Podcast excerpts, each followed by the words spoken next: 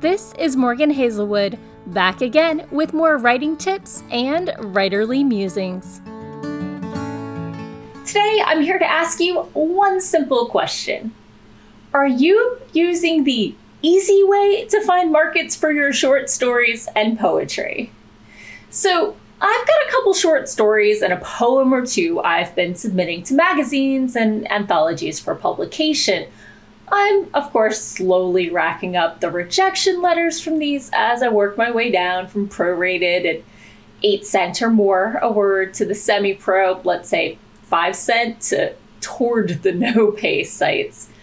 How, you might ask? In fact, I ran into a couple of people in one of my writing groups on Facebook searching for a better way than randomly picking whatever strikes their interest that week, how to organize how they're submitting their poetry.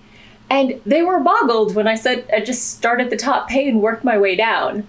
After, caveat, doing my research, making sure the sites are something I'd want my work associated with, and I feel my work would be a good fit for them.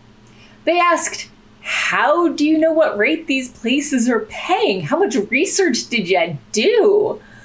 Well, I mean, I've been researching the top like three or four, but not everywhere. So, how do I know who pays what?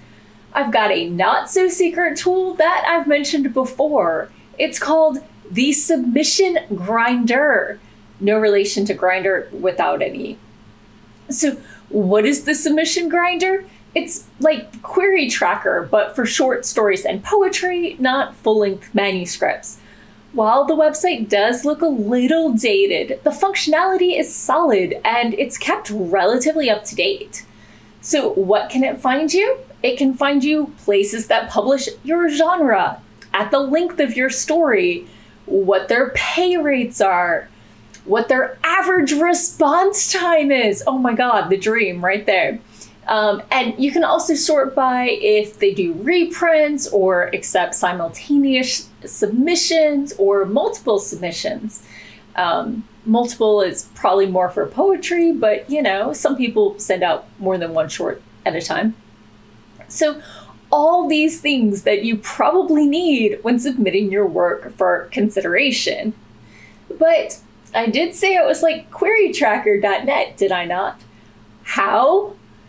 It's because it helps you track all the stuff that goes with submitting stuff. What can it track? Seriously, uh, Submission Grinder, you should sponsor me after this post. Um, what can it track for you? It can log your stories, it can log your submission dates and places, it can log your rejection or acceptance dates, and make note of what sort of rejection it was, assuming you didn't get accepted. And now all you need is for it to tell you the best type of candy to send with your stories. Just just kidding. Publishers don't take bribes. Or at least they can't when you're querying electronically. Have you used the query or wait, submission grinder before? Let me know in the comments below. And if you haven't, it's you can find it at dun dun dun the grinder www.diabolicalplots.com. So check it out and you'll find a whole new world of markets to submit to. And that's all for today. Thanks for listening.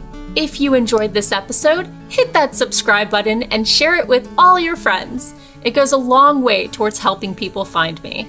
And I'll be back again next Monday with more writing tips and writerly musings. Bye bye.